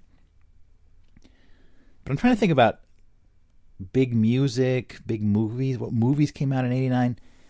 Yeah, it just it doesn't really sort of I don't really I'm not getting much of a signal. I think music-wise again um, when I look back at, you know, the rave era of music is one of my favorite eras of music that's not really well understood by most people. Um, like I follow the band Altern-8 on. Uh, they had like one album, but such incredible songs, and I was buying those uh, CD compilations of techno, just whatever I could find in U.S. record stores. And uh, I think we got. I'm trying to remember because, um, yeah, because once I moved out of the, uh, I'm trying to think here. I, I set up my. I think yeah. Once I I was done with uh, Jim Lord, which would have been sometime in. I'm trying to think the because in August I think we we were still very much um, August of '89 we, we still were working with Jim Lord, but I don't know. At some point I would have moved my computer back to my parents' house, and I had a one of the rooms in the basement I set up as my studio, and you can actually see that room in uh, the Bublin A. Richardson video uh, I had all sorts of like printouts on the walls, and that and that was when I, uh, and I, I'm trying see because that was in '91, so I'm not sure how set up it was, but eventually I had a photocopier in the basement and my Mac with the Image Writer 2. So I had like an entire print shop set up. It, it was like a complete uh, print shop where, and I felt I almost was sort of like resonating back to the earliest days of, of printers and like um, so I could uh, in that one room I could do it all. I could design on the Mac, I could print out on the image writer, I could paste stuff up, and then I could uh, photocopy these little magazines, these experimental magazines I was doing. Um, I just I, am not really remembering the exact cadence of it, but there was uh, Red Alley Earth, and then wait, I'm trying to think. Red Alley Earth. There were like these 11 by 17 sheets folded lengthwise. Then then I would tie it up and I drilled a hole in it and I I put like yarn in there and I tied it up like a scroll. It was like this whole experimental thing. I I may have done one of those in '89. I'm not sure. Uh, but the basement, like uh, the basement, my parents' basement, I had everything set up there, and I definitely was addicted to Tetris, the uh, Mac um, desk accessory version of Tetris. that would have probably been 89. Right. Uh, Tetris for the original Mac. Hey, kitty. There's a kitty on my lap. Vegas. I still have my coat on. Um, it came. It was an actual program, but it also was a desk accessory, which uh, in the early days of the Mac OS, right, you could only run one program at a time. So when you launched a program, it closed the Finder, right? And then when you quit it, the Finder came back. But these desk accessories were like what eventually became known as widgets. And now widgets are kind of a thing of the past, but um, you could play it while you were running another program. And I was so addicted to Tetris that uh, I had to uninstall it a few times because it was just too much. But you know, I, I had writing from back then, and I was just sort of feverishly trying to create things in all different media. And this was sort of the beginning of this, I would say, a time where I was just completely, you know, I went from having act, actually paid work in the magazine, a nationally distrib- distributed magazine. We were working for MTV To Go magazine, working at MTV, and seeing celebrities in the hall, like, oh, here comes Phil Collins going down, walking down the hall, and of course, my run in with They Might Be Giants, which probably was in in '89, where I was sort of rambling and to them, and they sort of were angry because they needed the time to write a song. So they kind of pissed me off, and I would piss them off. Do you notice a trend I, that at somehow in '89, I was like, I had all these opportunities, but I just wound up like upsetting and pissing everyone off around me at the at that time. it is really weird. So then I really kind of um, Mike and I kind of went our separate ways at and by the end of 89 it was sort of the whole thing sort of collapsed. And uh, so yeah, I was just I kept the name Nomadic Entertainment and I you know eventually I, came up with the name Obliviana but um, yeah, I was writing. I was writing the severe repair science fiction stories. I was writing poetry. I was, and uh, you know, these making these experimental publications, and I, was just sort of weirdly sidelined from what could have been. Which I think, if '89 had gone a different way, and I, I don't think that whatever state of mind I was in, whatever made me so weird I don't think there was really any particular way I was going to be able to capitalize on these opportunities. But it was kind of, again, in retrospect, it did it did seem like all the stuff was falling in our lap, and then we just sort of pissed it all away.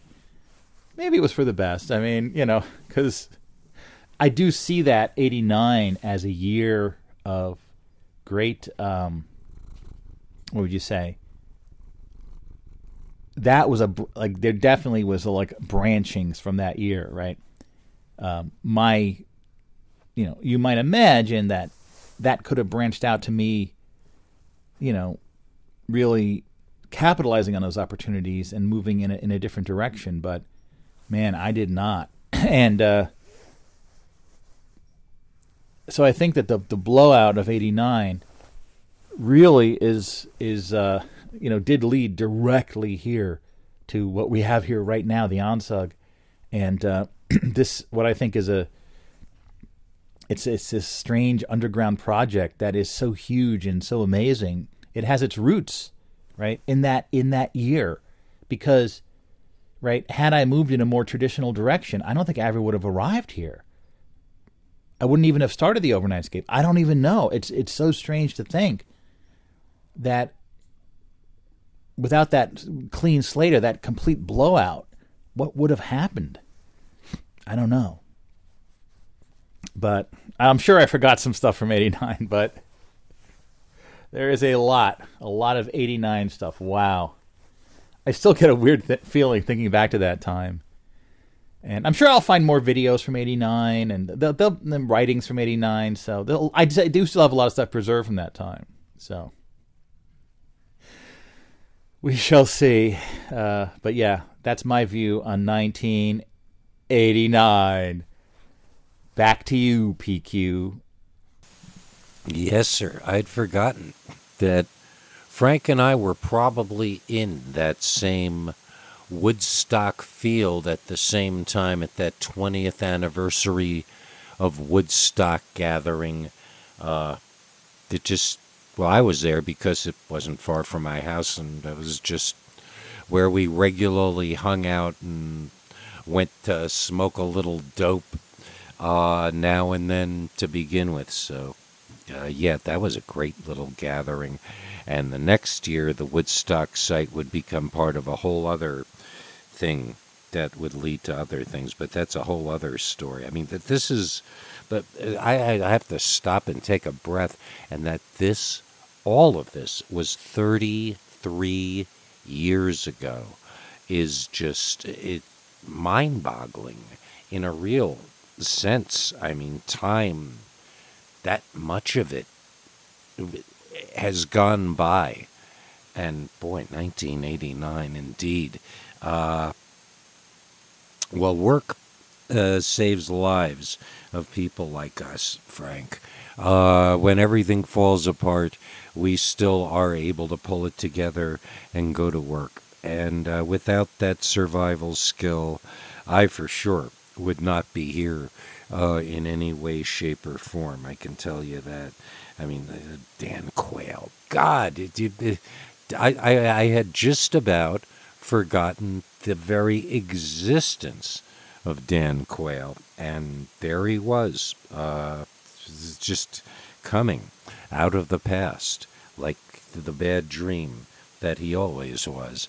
Uh, so, so there was 1989, and uh, another fine central, and uh, we're back on the Monday schedule, boys and girls, uh, which I hope doesn't ruin anybody else's life now. But we always have the famous follow-up system, and the Quake Reversal satellite should get percolating again uh, soon. If we get everything back in order, uh, things should fall into place for stuff or new stuff. You never know, because uh, things at this very moment in the uh, Legatura Institute and its programs and projects are shifting all over the place merrily in a good way, not in a uh, troubling way at all. And I think the results uh, will be dandy, uh, so to speak. Anyways, uh, next week, speaking of, on this here program, the Overnightscape Central, uh, I'm extending my invitation as I do every week, but this week, the, the, write down the email address. And uh, sometime before next Monday, which is, uh, what, the 28th? Yeah, the 28th of March, 2022. Uh, you should get it to me by about 7 p.m. Mountain time. Uh, give or take, you know, that, that it's flexible here to that degree. And uh, you will be included because we are going to be making a concerted effort to be doing this on Mondays. The topic for next week's show is seeing. Yeah, seeing. Well, I'm getting. I, I hope by next Monday I will have my new prescription of glasses, and if I don't, I will have suffered a lack of seeing. And uh, where, uh, of course, we can be talking about the metaphysical seeing and seer stuff. And uh, that's the topic. And make of it what you will. You are invited to do that verbally right here next week on the Overnightscape Central. And uh, the email address that you will need to uh, transmit your ideas this way is uh, kpqr.torc at gmail.com. I'll say that once more kpqr.torc at gmail.com. And that's for all contact with uh, myself and these programs that we do here. Our outreach program. And um, Wow. Uh, I got to thank uh, Eddie, and I got to thank Doc, and I got to thank Frank, and I got to thank you for this week's show. And uh, did I, yeah, I think I gave you everything you need to know. We'll be seeing you uh, with any luck next week right here. And uh, this has been another good one. We're back on track with everything. Uh, and don't forget that exit ramp, uh, God, five hours on 70s movies. A remarkable program. So, so far we've done over eight hours in the last couple months on 70s movies, and I don't feel like I'm done with the subject yet. But that's a whole other thing for perhaps some Quake reversal exploration. In the meantime, uh, let us get back to whatever it is that we do and set the controls for the heart of the fun.